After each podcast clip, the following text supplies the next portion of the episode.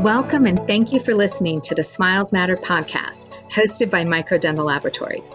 I'm Laura Kelly, and in this series, we have been speaking with game changers, movers, shakers, and some of the most successful leaders in the dental profession regarding their comeback strategies. Today, we have the opportunity to hear from one of the most notable and world recognized pioneers in dentistry, Dr. Larry Rosenthal. I was able to connect with Dr. Rosenthal during this time to hear some of his thoughts and his approach to the crisis we're facing today, learning how his practice has endured economic downturns during some of the most challenging times. Let's take a listen. Hello, Laura. I'm all ready. Oh, you sound all ready. How are you? I want was to let you know. You ready for this? I Um, just came from the ocean. Okay, so you what? Your hair's wet. You got salt water. What's going in the on? ocean. Yeah, I answered the door. I came out of the shower. I answered the door. I gave something. I think that you know I've known you for a really long time. We've known each other, but I think it's really interesting to to learn a little bit more about you and just uh, if you could just share with our listeners. Came interested in dentistry. Well, honestly, my brother was a dentist. I had people in my family were dentists, and I wanted to be a rock star and a musician. And I had a choice: fail was a rock star or fail as a dentist. I said I got a better chance of succeeding as a dentist, so I'm going to go that route. Great. And didn't you? I think you shared with me a long time ago that you actually used to drive. Didn't you have a, a taxi cab? I did a lot of things. I I worked as a musician on the U.S. Independence in several boats in, in a little um, teenage rock and roll kind of band in a lounge act. Uh huh. We used to go in New York City. It was like there were no rules. You could go on sidewalks, and I loved not having rules, so it was perfect for me. I did that. I, I put the plastics over dresses for my father's company in East New York, which is an area where no one spoke English except me. And I did a lot of things. You know, I was a I was a busboy. I was I always with my own income, my own ten dollars, whatever it might be. Yeah, that that's awesome. I love that. What we're facing today, we have a lot of people that are, you know, obviously really connected in the in the dental community, and a lot of young dentists out there, people at different stages within their practices, and and just with the specific challenges, you know, that you faced during your career, and having some experience of, of uh, really creating from from the ground floor of one of, I mean, the most successful dental practice and teaching career that. You know what? What strategies would you would you um, maybe have you have applied in the past and what could you share with people right now and what they're dealing with Okay, so let me give you a little history. First of all, when I got into dentistry, the first patient you usually have friends. Well, my brother was a dentist. He was five years older than me, so he had all the family of friends. Thank God he did, but he did. So then I went ahead and I started on an area, and I said to myself, I'm, I'm doing dentistry, and we used to call it drill, fill, and bill dentistry. It was drilling a filling, uh, filling a filling, and then it was billing the patient. I said, there's something wrong about that. It doesn't make sense that we have to wait to get our money. We have to wait to go patient approval. We have to wait. Instead of us being proactive, we reacted to everything. And then I would look at the people I was treating and I said, oh my God, everyone came in for this tooth that had a slight crack or a hole or sensitivity. And I'm looking at their teeth. I'm saying, don't they care about the rest of the teeth? They're not in the right position. One, they're moving around. I started to say that I would like them not to tell anyone I'm their dentist. It didn't make me look good because the teeth were bad. And if that's a dentist that I'm going to I have bad teeth, then how does that build my uh, reputation? So I started to go ahead and bond teeth and put little stars in people's teeth and gold and things. I try and set myself apart. And I had struggles along the way. When veneers came out at the beginning, everyone said, you can't do them. It's not going to work. Don't go to Larry Rosenthal. He's a high-priced salesman. Then I had people come son in my practice trying to get money from me and, and really trying to sabotage my life because I was a, a main target out there. The thing that I learned the most, and I think you have to know today, is you have to believe in yourself. And you have to know that in these times, it's going to be difficult for every single business to start up again and do it. However, if you are at the top of your business and you believe in it, and you have some people in support systems like your staff, like your patients, like people that you know in the neighborhood and the house, they need to go to. They haven't been a dentist in a while. They're going to want to come to you. You're going to have to go ahead and introduce certain aseptic procedures, whatever you are. You have to cutting edge, and with some ideas we can discuss up and how you build that practice. But you build the practice through you. You have to believe in you. You have to have skills. You have to know it, and you need to have a team that supports you. I'm going to tell you a story president. But yeah, next question, Laura. wow, that's a that's a great opening. You know, and you know specifically now too, and I know that you know your practice being in in New York and and coming out of like 2008, coming out of 9/11. Is there anything that that feels the same or or or looks different to you, and and things you're thinking of now compared to what you've been through? Well, coming out of 9/11, coming out of a lot of things that we've had exist in New York. We've had race riots, we've had um, blackouts, we've had cutbacks in facilities and everything. Nothing's quite like this. A universal thing, and you have to know you're not in it alone. Every single person, regardless of how it happened, why it happened, where it happened, what's going on right now when we go back, is in the same boat. Everybody's starting at the at the um you know from the starting gate and everybody's starting up again. So you can go ahead and accelerate your start. 9 11 was unbelievable. Who would fly to New York after 9 11? Who would want to go anywhere? You lost the entire tourist trade and restaurant trade, and everything in New York was that. Now it's a whole different ballgame again. But we're going to conquer this, and we're going to open it up. And New York was devastated. I look at it as the service that I am going to provide to my patients is going to be so exceptional that if they appreciate it before, they're going to appreciate it tenfold now because of what they went to. They're going to want to take care of themselves. They may say it's about time I started taking care myself because you never know what's happening anywhere mm-hmm. and to anyone. No, that's a that's a really good point. What what kind of comeback strategies, like specifically, what would you what would you start focusing on now? Like what is there anything in regards to patient engagement activities that you're doing right now? Anything that you and your team are focusing on? Anything on uh, you know, I know you're you've got, you know, very progressive practice, but is there anything that's of particular interest? Anything different on the health and safety or digital technologies or patient engagement, anything like that? Okay, well let me tell you a few things. Number 1, right now we have started since the first week of this. We have staff meetings over the phone. We have Skype meetings. It's encouraging. It's promising. Everybody supporting each other because people are pretty sad, particularly in New York City. Mm-hmm. And if anyone needs some help, if there's a little help along the way, financial or advice wise or anything, you know, what we do is we have new patients that we now either Skype so we do consults over the phone. So they know what's going on. They get to meet you. They haven't been there before. They're on the books to be scheduled. We encourage them. We tell our patients and we, we send out a small virtual type of newsletter to keep them informed of where we are, what we're doing, what our community is a little dental community. It's from all different nationalities, all those people from all over the world. There's everything.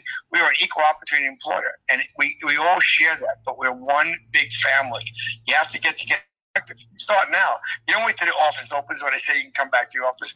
You send notes to patients. You send recalls to patients. You send notes to them, but you a bit of empathy and sympathy for what's going on and how we're going to go ahead and either be tested or test them, the steps we use, and how we're as concerned about everything in health we always were, but even to another degree now. Mm-hmm. I think you're right. What I really uh, enjoy hearing is is that empathy part of it and really connecting with them and, and understanding that you know they've got that from your community, right? And and you and your team, I know, are really good at that. See, another thing is, I also wrote a book, and you also some have pictures of doing cosmetics and doing that stuff you can online send it to them and they can take a picture of their smile or a picture of what their problem is, even if you haven't even met them, or if they do have an emergency, see if it's true emergency. People just want to be supported. They want to know someone's there for them. And if you're there to another level, you already are ahead of the game. What you do in the office and how you treat them is another thing. But what you really, it's a genuine caring now. Mm-hmm. Not only does it make them feel better, and the staff feel better, but you as a dentist feel better. You feel connected time everybody everything is stood still. Yeah. Is is there anything that you're planning on doing different? Your practice is, is absolutely beautiful. I've been there. And is there anything that you're changing when it when it comes to how you're going to be relating with patients in the practice? Well, first of all, we have to figure out what we're going to do about women and about people being close to them, about seeing them, and about time management, and about do we separate time? Do we do our preps only in the morning or morning and consultations only in the afternoon or emergencies at a certain time slot that we set, instead of half hour, we do every hour. Same thing with hygiene, what we want to do. Mm-hmm. We're going ahead and we're going to make sure everyone knows how instruments are done, how we take care of them. If we have to review that with them, we do. We ask them before their appointments, we're giving them a question. What concerns you the most? What can we ask you? What can we answer the most? What do you have to know to feel comfortable here? Because we want to feel comfortable working on being treated by us. Yeah, that's so we ask the feedback even more and more. Our feedback used to be about you know, I guess how we took care of the patient, but more what they like. Here it's more about the experience of being comfortable in a dental office after a pandemic. Mm-hmm. Pandemic. Mm-hmm. Yeah, it's like we don't have a real playbook on this, right? Everybody's doing the best to figure this out, but I think that what you're sharing is really on the right track. We're trying to be leaders in that. We're trying to write the book on that and let it go ahead and help dentists go ahead and re you know reopen their practices and how particularly actually I was I was asked to by Shine to certain um, there's some things right now we're discussing with the former dean of NYU dentistry that's very progressive that's honest and open and that will go ahead and ensure safety and ensure confident and ensure confidence. Well, that's great.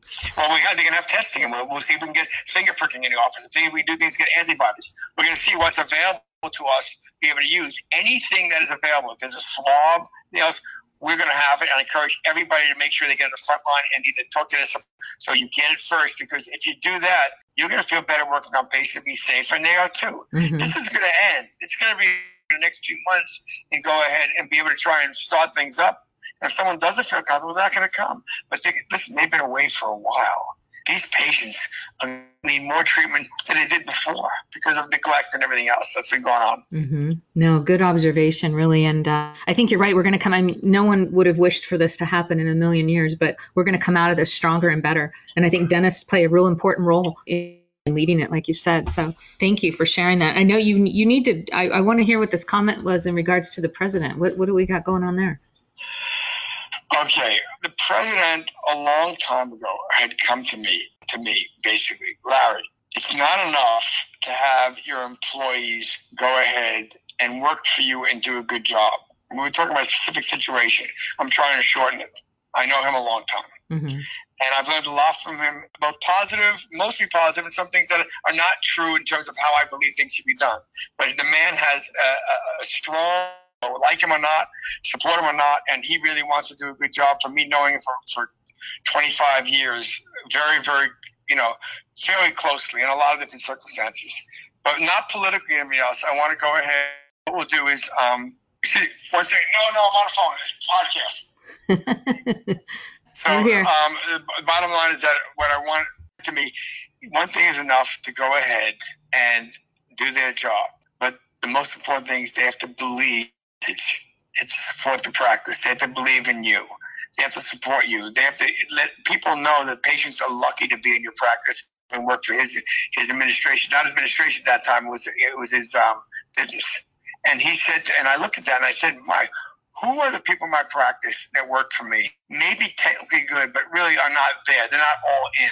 And who are the ones that are not so technically good, but are all in and can be trained and that's how we built our staff. And our staff hires the other staff. You know, Jackie's been with me so many years.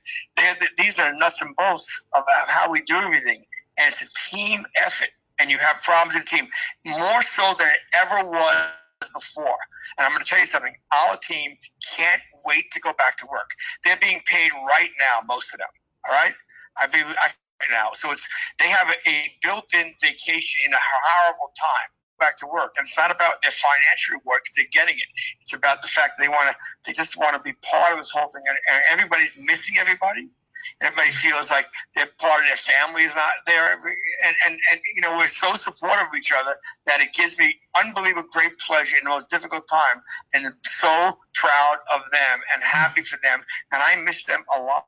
They're part of my life. That's, that's so true. You've, um, that's what you've created. And I'm so glad that you shared that with everyone because no matter where you are in your practice, I think that you, you, those types of things are so important to remember and to really value as we come out of this that we're only as strong as our team and having everybody on the same page, like you said, for sharing that. Uh, that, that meant a lot to hear it from you, how important it is to you.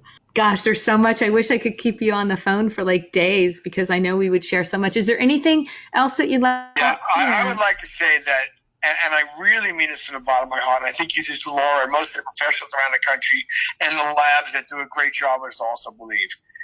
Our profession, dentistry, and the dentists that bring, you know, to reality what we're trying to produce and, and what results we have, the effort we're putting into it, is truly a leader in the world today. People go to the dentist, they expose everything about themselves and let us work on them with unbelievable faith we are very important to trending of what this is going to And I think we have to be spend a little more time engaging the patient personally, a little more time making an effort to making them more time with the staff and everything, understanding and saying, we need you to go ahead and make this patient feel safe and comfortable and make them feel better about down to.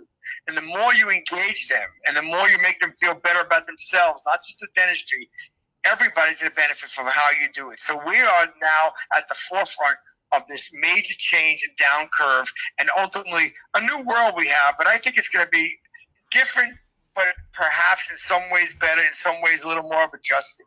And I think as dentists, if you take on that role, you're going to feel great about yourself. You're going to build in the practice. Everything's going to work. We'll do it by different rules, maybe, but I really believe that your life will be more fulfilled in the end, and you'll be better as a dentist and do more service to the public.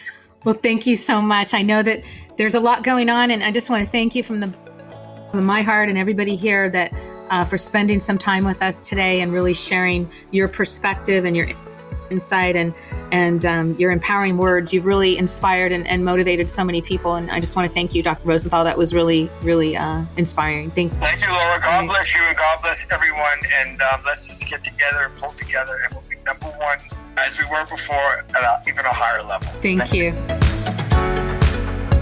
You've been listening to the Smiles Matter podcast, created by Microdental and Modern Dental Laboratories. For more information, you can go to our website, www.microdental.com slash smilesmatterpodcast, or find us on iTunes, Stitcher, Spotify, or anywhere else podcasts are available. Thank you for listening, because we believe that smiles matter.